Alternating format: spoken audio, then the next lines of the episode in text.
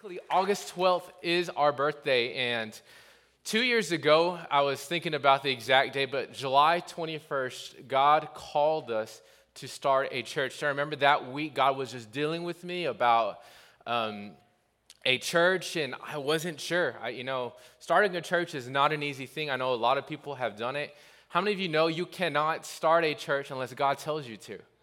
People have tried to create all kinds of things in God's name, but unless God commissions it, it will not stand. And so, July 21st, I remember vividly, God shared, a, a reminded me of some words that He had spoken to me a couple a year before. And um, about a month later, August 12th, we started Kingdom Church, and we have been extremely blessed. Extremely blessed. two years in, we have our own space. Um, we have a lot of uh, different. Um, technology in the building. We've been able to stream uh, our services online. Uh, it's an amazing thing, and it's definitely something that is worth giving the Lord thanksgiving about. So, uh, we're gonna. I think she mentioned we're gonna have some cookies and uh, cupcakes outside. Please grab one. And those T-shirts I think are awesome. You might want to grab one of those too. Uh, if we run out, which I don't think we will this first service, we can always order more and uh, go ahead and grab that one. Now, as I mentioned, I was out of town for about a month. Well, no, not a month. I was not preaching for about a month.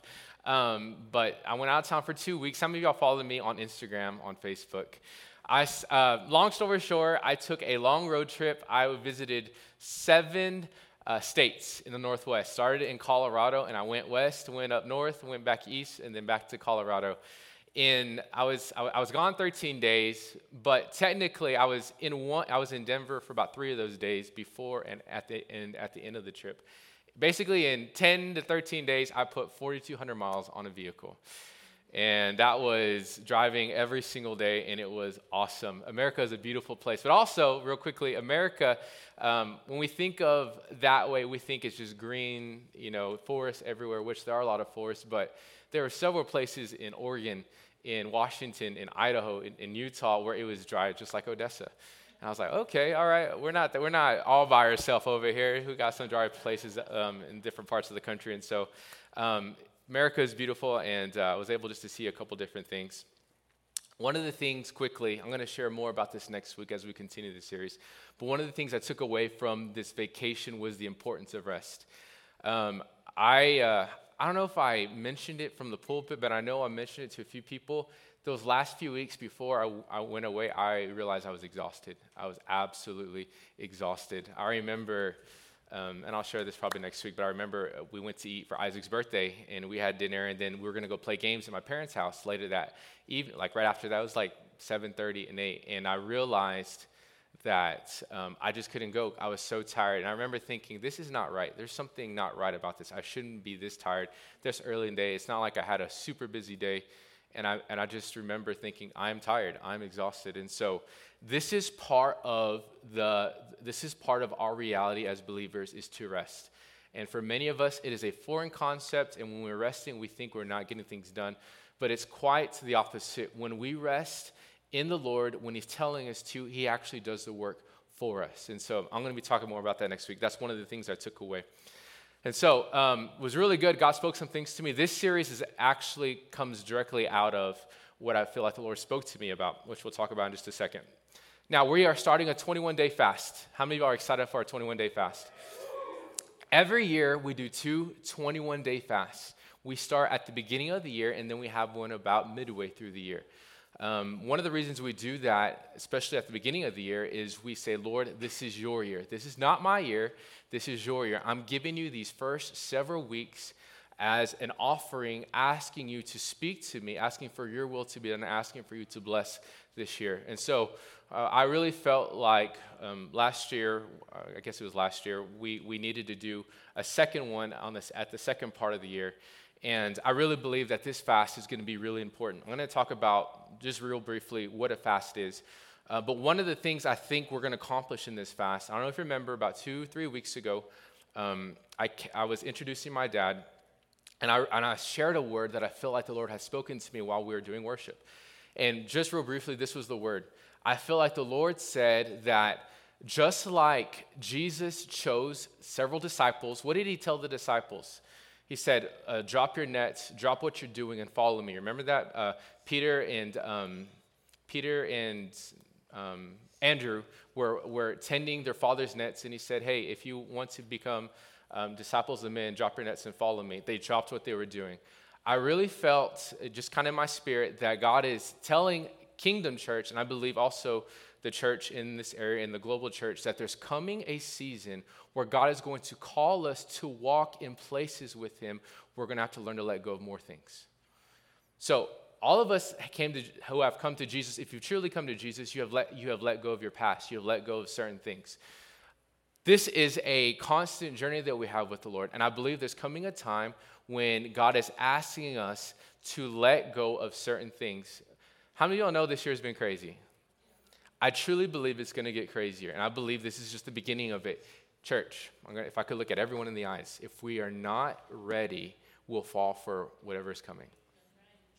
God is calling us to walk closer with Him, further along with Him. That requires us to let go of more things. So we're doing this fast. Now, uh, our, our hosts have uh, fasting guides. So if you have not received them, would you just raise your hand? We will just pass those out really quickly.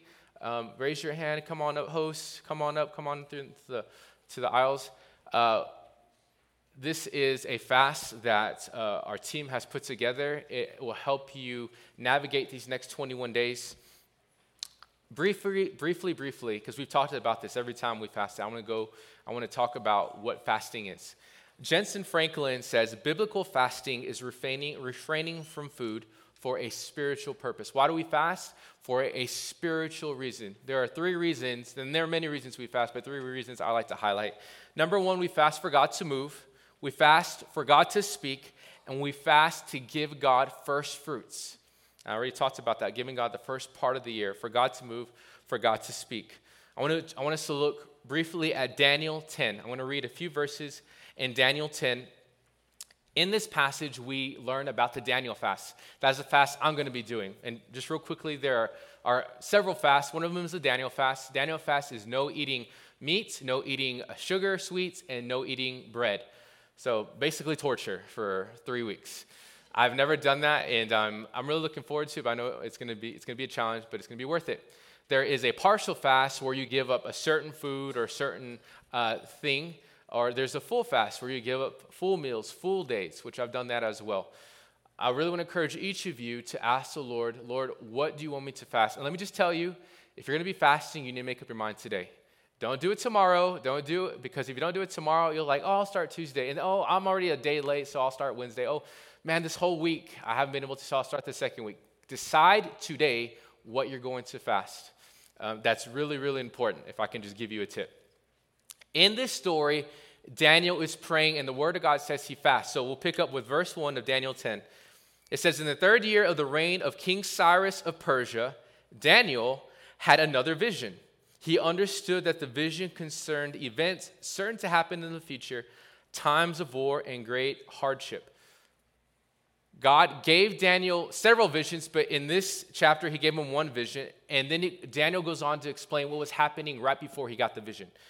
Verse 2 When this vision came to me, I, Daniel, had been mourning for three whole weeks, 21 days. At that time, I had eaten no rich food, no meat or wine crossed my lips, and I used no fragrant lotions until those three weeks had passed. Just so you know, I'm gonna, I'm gonna use deodorant. I'm gonna smell, smell nice. We will still do that.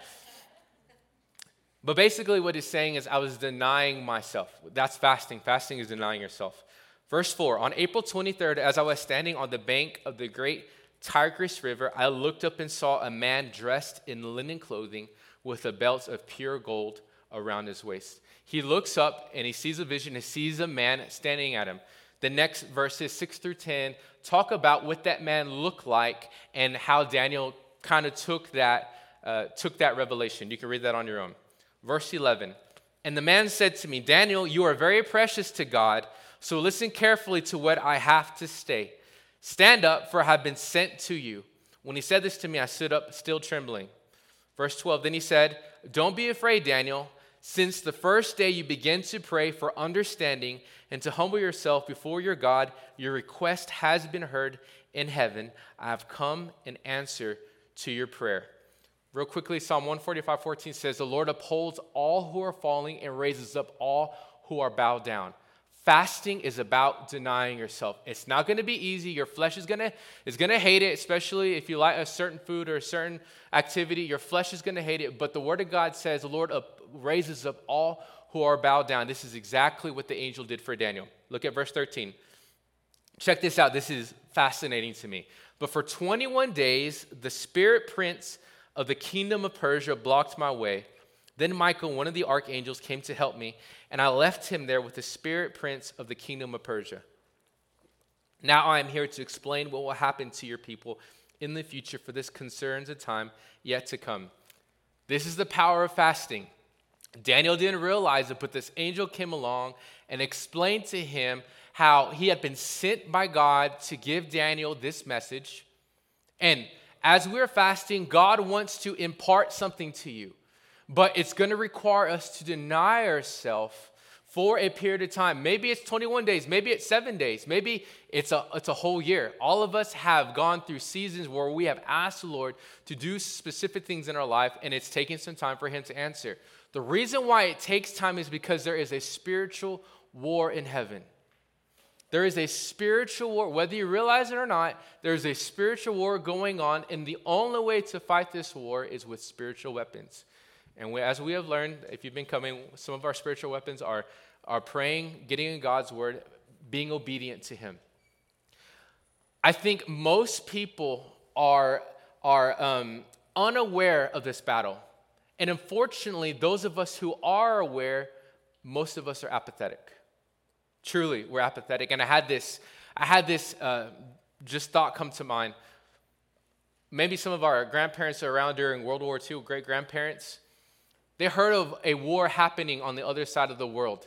And maybe they did certain things to, um, to contribute to, to making sure that we won the war.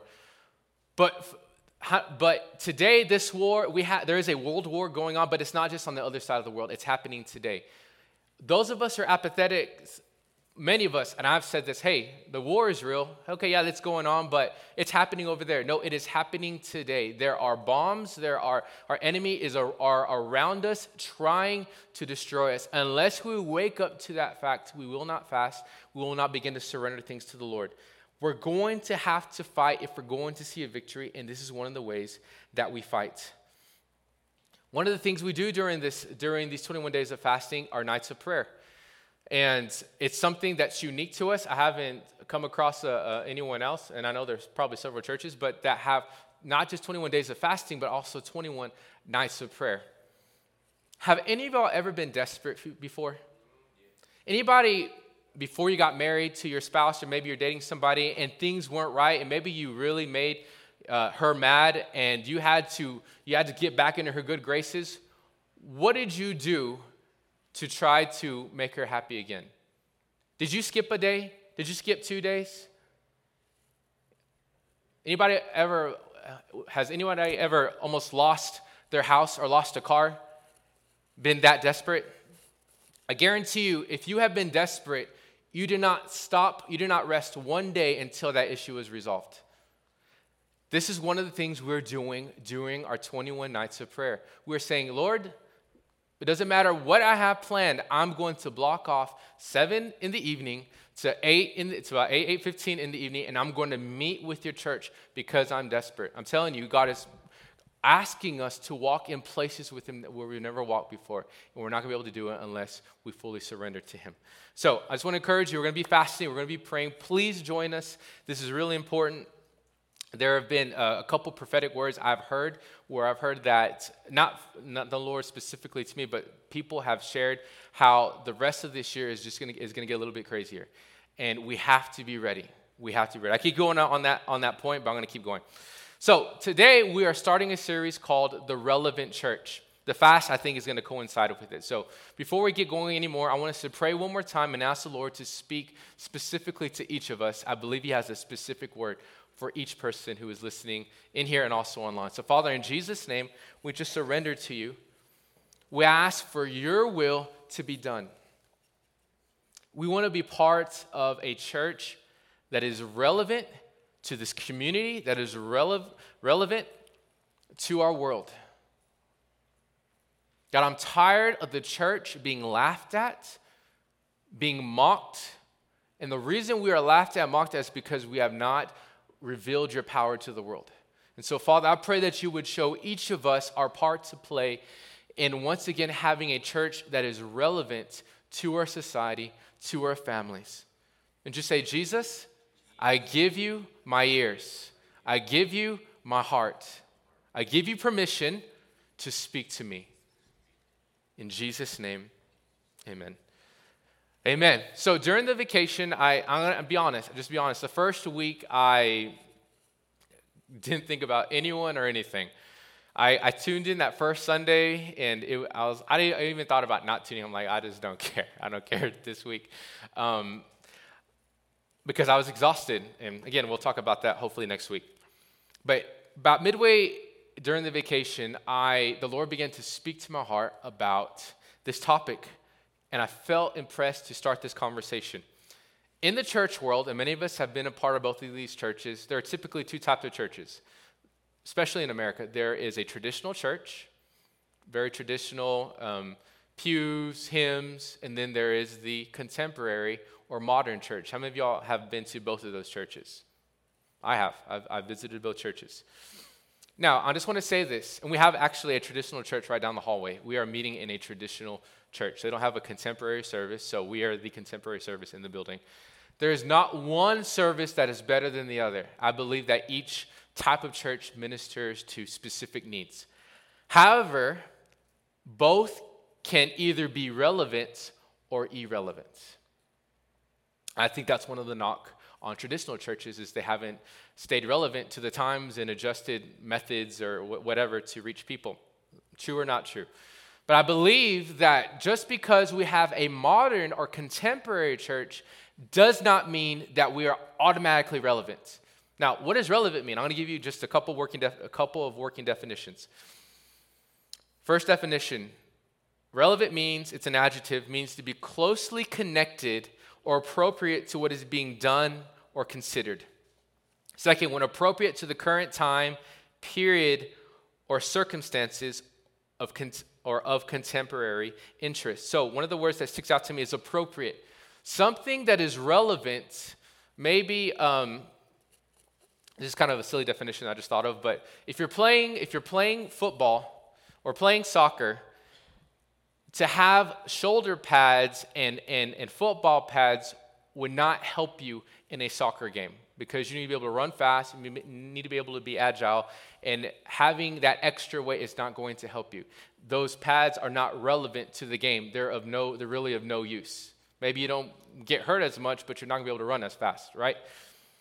Anybody, have you ever gone to somebody and asked them for advice? And like, let's just say you're pouring out your heart to them they listen to you for however long you were talking to them, and then they, they say something that has nothing to do with what you were talking about. Anybody ever been there? In that situation, what they had to say was not relevant to what you were going through. And I, I've been in many of those conversations, I've been in those situations like, man, I just wasted an hour, wasted a lunch, I just wasted whatever. Because we want things that are relevant for us. Is that right? We want relevancy. I believe that the church as a whole is not relevant or effective to the degree that God created us to be. Just another example if you've been coming uh, to Kingdom for a while, you know we've talked about uh, racial injustice and how we as a church need to uh, speak to that. We've talked about COVID, and our church, of course, has responded by we, we shut down for a couple months and, and, then and started meeting together. We as a church have done our best, not perfect, have done our best to speak to the specific needs that are happening in our society today. I was just talking with somebody the other day of another church, um, a big church in our state, that ha- their pastor has not once mentioned anything that has gone on during, the, during this past year. And I, and I remember thinking, and they, and they were talking about how they were disappointed because they're part of this church. And I thought, this is this is sad. I don't know. And pastors, for whatever reason, sometimes we want to s- step away from some of these issues because we don't want people, we don't want to lose people, this and that. But how many of you know if we can't speak to the needs of to the people, why should anyone come to Jesus? No one should come to Jesus. If we can't speak to specific, and this is why we live in a postmodern world where people are not growing up in church, they don't even care about Jesus. They only care about someone or anything that is going to give them their life meaning. The reason why the church has lost its relevancy is because we have not done that for the people who are coming in. We just assume that our methods that we've had for 30, 40, 50 years are going to pass on to the next generation. They're not. And God is calling us to come back and have a relevant church. Now, one of the reasons I believe that God, uh, one of the reasons I believe that the church is not relevant is this, is this. I believe, listen carefully, the church has become a consumer oriented business and not a God centered organization. The church has become a consumer oriented business. What can the church do for me? How can the church serve me in my family? And it's not been about how we can serve God. When people walk into church consciously, and we have some new visitors, and so maybe you, you thought this, I'm not trying to, to put y'all down or anyone down that's ever thought this, but this is just, we, we, have, we have conditioned people to think this way. If you ever if you've ever walked into a new church and you're looking for a home church, you've had these thoughts. I wonder how this church can help me in my problems. I wonder if the church has a good kids ministry. I wonder uh, what the, the preaching's like. I wonder what the worship's like. I wonder what kind of people I'm going to see around me, right? We have, we have gone through this, this process, these processes of questions, seeing if a church is right for us. And I believe that one of the reasons that we have done that is because churches, what draws people to God is the power of God. If you read, I'm jumping kind of towards the end, but one of the things that that uh, attracted people to Jesus is because he did miracles. He met the needs of the people. And because the church has, not, has lost, for the most part, the power of God, we've had to do something else to draw people in. And so, what we have done is we have catered to the needs of people. We've developed all types of groups help groups, marriage groups, small groups. We've, we've uh, had parties, we've had plays and dramas. Not saying any of those things are bad, but if we are using those things instead of asking God to show up eh, powerfully in someone else's life, we are, we are creating a church that is centered around people's needs and not around what God is asking us to do. Listen carefully. We don't come to church for what church can do for us. We come to church so, so, that we can minister to the needs of people and therefore minister to God's needs. Likewise, we don't come to Jesus for what he can do for us. We come to Jesus because we know we're sinners and we know we need a Savior. So I want to spend just a few minutes going over what the Bible says about church. I think this is really important so you know I'm just not making this up. I want us to just briefly go through some verses that speak specifically to what the church is and what the church's job is. So Matthew, if you have your Bible, Matthew 16 verse 13, Jesus is has a conversation with his disciples and he asks his disciples, "Who do you guys say I am?" We have all these people saying that I'm one of the prophets, that I'm a false prophet, that I'm this and that. But who do you guys say that I am? Peter stands up and he gives this response. He says, Jesus, you are the one who the prophets have prophesied about for hundreds and even thousands of years. You're the Messiah. You're the Son of the living God. Verse 17, this is uh, Jesus' response to him Blessed are you, Simon, for flesh and blood has not revealed this to you. He said, No, no one told you this. You didn't come up with this. You didn't figure this out on your own. But my Father in heaven has revealed this to you. And I tell you, Peter, he said, um, And I tell you, you are Peter, and on this rock I will build my church, and the gates of hell shall not prevail against it. I will give you the keys of the kingdom of heaven, this power, and whatever you bind on earth shall be bound in heaven, and whatever you loose on earth shall be loosed in heaven. This is the first place in the New Testament where we see the word church. And God and Jesus says, I'm going to build my church on this belief that I am the Son of God. Very important to understand. Most of us know this. If you maybe you haven't heard this, the church nowhere in the Bible, uh, uh, Jesus, uh, God never used the word church to describe a building.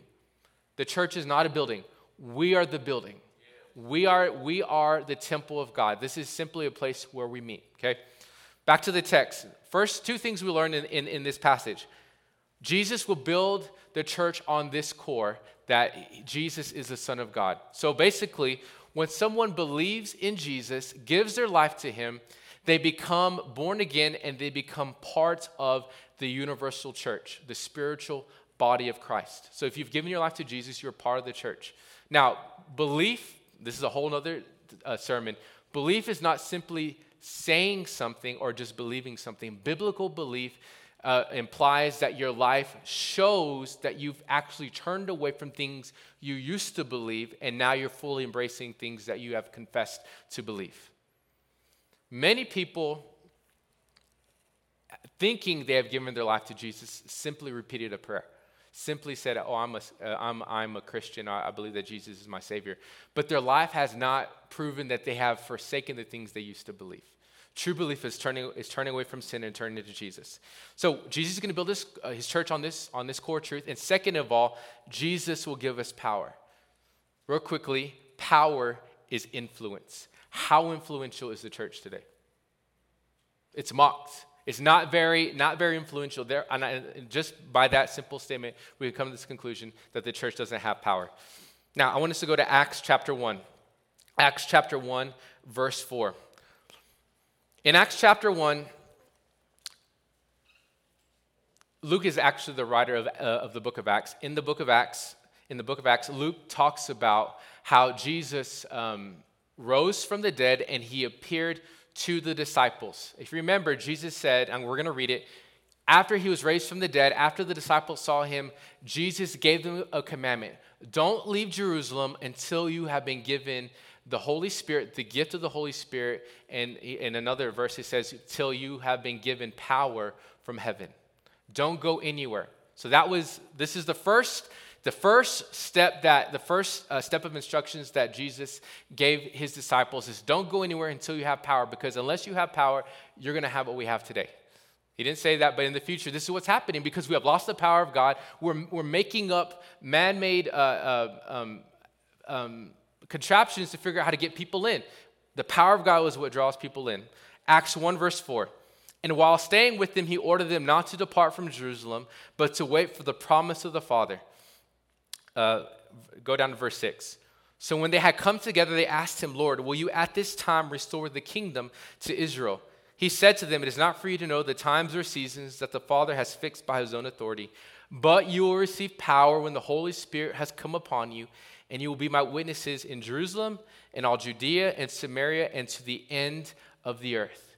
Again, just wanted to show you this in the Bible. Jesus said, Don't go anywhere till you have power. Once you receive the power from the Holy Spirit, you're going to be able to be witnesses, not only to people in Jerusalem, not only to this area around Jerusalem, but to the ends of the earth.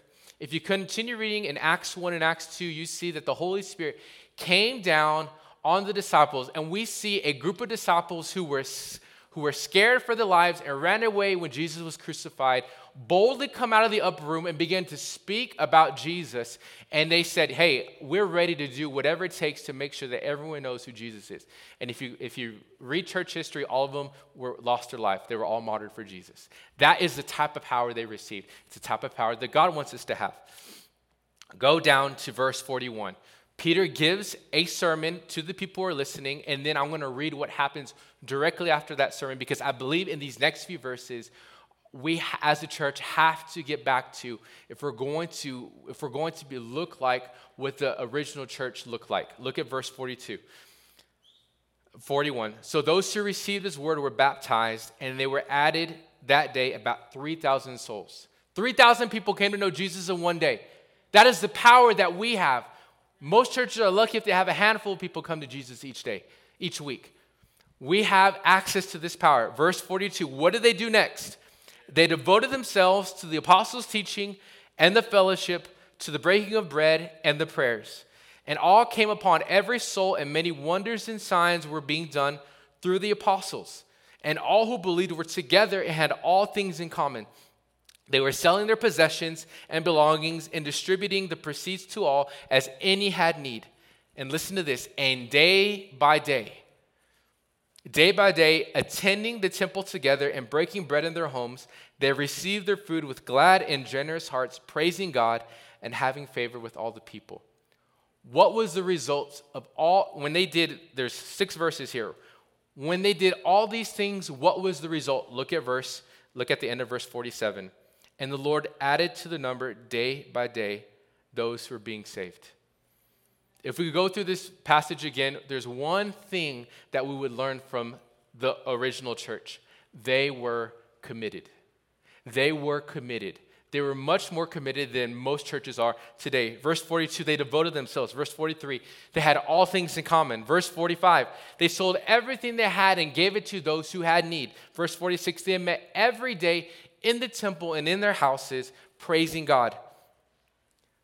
There were no questions about what the church could offer. There was no, well, I'm gonna, I'm gonna step into this, into this temple, I'm gonna step into this house and see if this works for my lifestyle. There were no questions about that. There was simple commitment. And we know this is true because the Bible says they sold everything they had and gave to those in need. They were not looking for what the church could do for them, they were looking for what they could do for the church. Are y'all beginning to see this? Are you beginning to see that the church, as the most part, and, and we have been guilty of this, of, uh, and guilty of becoming a consumer oriented business? Now, let me just say, there's nothing wrong with these different these different um, things that we have. There's nothing wrong with kids ministry and, and, and good worship and, and good preaching and these cameras. There's nothing wrong with that. But if all we do is try to minister to people and not begin to lead them and show them, hey, this is really not about you. This is not about you. This is not about your needs being met. This is actually about knowing that, knowing that you're a sinner and that, G, that you need a Savior and that in, in response to what Jesus did for you, lay down your life for people. If we don't know this, then we are making church about something else. What's interesting is a few days after I, I so I had everything I just shared with you, I had, I kind of thought about uh, during the week. Towards the end of my trip, I heard a sermon by a guy named Todd White. How many of y'all have heard of Todd White? Awesome man of God if you've seen him, he has dreadlocks, uh, long dreadlocks, loves Jesus. Uh, he's gone all over the world. He's, healed, he's uh, prayed for people to be healed. They've been healed. He's given specific words from the Lord for people. Well documented. Awesome man of God. A couple weeks ago, a sermon was released uh, that he released. And in this sermon, he is apologizing for not preaching the whole gospel. And he said, It's not that I didn't believe it, I just didn't know how to communicate it. And he said, I've always preached Jesus is love, Jesus loves people, but more times than I should have, I left off the fact that God is not just pure love, He's also pure, He's purely just. And the reason that we that we that we need to give our life to Jesus is because we have offended a holy God. Most Christians don't understand that. We've offended a holy God. He said, most of us, we, we tell people, come to Jesus because your life, if, you're, if you don't like your life, you don't like the way it's going, just come to Jesus, he'll give you a better life. He said, that is not the truth. That is not the truth. Now, the truth is, Jesus does make us better, but it's through trials and tribulations that he makes us better. Is that right? And have you ever been through something that you didn't like, but then in the end you realize, hey, I needed to go through that. I needed to, because I didn't realize, I, I didn't see that blind spot in my life. I didn't realize I was selfish. I didn't realize I had unforgiveness. He said, We tell people to come to Jesus because their life is going to be better. And then when life gets bumpy, what happens? They get offended by God. And have y'all ever been uh, offended by God? Did you know that God wants to offend you? He wants to offend your flesh because he knows that if you continue serving your flesh, it'll lead to destruction and you'll eventually turn away from him. This is the reason why we go through trials and tribulations because God is on a mission to crucify ourselves. He said something that was really powerful. He said, He's telling God, God, I don't want to go through this. I don't want to go through this refinement because it hurts. And, he's, and, and God told him, He said, It wouldn't hurt if you were dead. It wouldn't hurt if you were dead. It wouldn't hurt if you would truly surrender to me and say, Not my will, Todd, but your will be done, Jesus. He said, We've done a disservice. He, also threw out a statistic that said, Listen to this 85% of people, there's a statistic going around that says 85% of people who turn to Jesus fall away. Eight to nine out of 10 people who give their life to Jesus on a Sunday morning fall away. Fall away. You know why? They fall away. It's because we're only telling them half the truth. But if we tell people, hey, this life is not about you, Yeah, Jesus wants to give you love, He wants to give you peace, but those are simply fruits of what He's calling you to do. So if we will tell people the truth, they'll be ready for it. But the reason people come to Jesus so much is because we don't tell them. We don't tell them the whole truth that, hey, this is actually not about you. You've offended a holy God. And yes, He's full of forgiveness. Yes, He's full of mercy. But you have a responsibility to lay down your life because He laid down His life for you. Real quickly, Luke 9 23, Jesus said to them, If anyone would come after me, let him deny himself and take up his cross daily and follow me. For whoever would save his life will lose it, but whoever loses his life for my sake will save it. When's the last time you felt like you were giving to the church more than you were receiving? I've been there. That's when you know you're committed to the church. Because it's not about what you can get out of it. It's about what you can give to the Lord. If you're going to the church for, if you are going to this church or any church for any reason other than God, you know God is calling you here and you're supposed to be here no matter what, listen, you're going to run out of reasons to go here. If you're going to church because oh, I like the preaching, or I like the worship, or I like the kids' ministry, those reasons will run out. I've been around church long enough where people change, methods change, and if you're going to church for a specific reason, those reasons are going to run out. But if you're going to church not because what you can get out of it, but because you are called to a holy body, to a holy organization, which is the body of Christ, God, you will always have a reason. God will always give you a reason to be here. Church, it's not about us. If we're going to be a relevant body, if we're going to be a relevant organization, in our communities, we have to realize this is not about us, this is about Him. If you would please stand, I want to end with one story and then we'll pray. So I was last this past Tuesday. I was um, I was reading the Book of Acts, and um, I, and we're going to be studying the Book of Acts because I really believe that this we need to go back to the early church and really study what they did because they got results. We need to reevaluate what we're doing and go to the, and go to the word and, and say lord how do we need to change our methods to fit the methods of the early church because they actually saw thousands of people come to jesus all the time and so i was reading and there's a story in acts 4 where uh, I believe it's Peter and John are walking to the temple to pray, and they see a man who is crippled. And the man calls out to them and says, Hey, alms, money. I need money. Could you please spare me a dollar? Whatever they had back then. Can you spare me some change? And Peter looks at him and says, Hey, we don't have silver and gold, but what we do have, we will give to you. And he says, Rise up and walk. The Bible says that man rose up and walked and started walking. Everyone around him heard, everyone around this man saw what had happened, and the news spread out the whole city, throughout the whole city and area that this man was raised, this man who had been crippled for a long time. And the Word of God says that 5,000 people came to Jesus because of that one instance. And I remember thinking, God, I was like, God, that's what we need. We need the power of God. And this fit in exactly with what I felt like the Lord had been speaking to me. The church does not have the power of God the way that we should. And yet we do have some of his power, but we do not have the power that the early church had. And I thought, Lord, that's what we need. That's why we've created these man-made, uh, these man-made uh, things, uh, mechanisms to get people in because if we could just see the power of God, if we could just see a miracle, people would come to you. Right? How many of y'all, if y'all saw somebody, their eyes were blind since they were born, and, and, and we prayed for them, or somebody prayed for them, and you would go check out what's happening at that church or at this church, right? Who wouldn't? I, I remember telling the Lord, Lord, if we could just see a miracle, if we could just see your power, they would come. And so sharply, the Lord told me, Say, Josh, I know they would come. If I poured out my power on your church or on you or whoever, I know they would come. That's why I'm not pouring out my power on them because when I pour out my power, they'll come. But if the church is about people, not about me, you'll destroy them. And I realized, I really believe this is why we're not seeing miracles today. They're seeing miracles in other countries because in other countries, they don't care about what, they, what, what uh, God can do from them.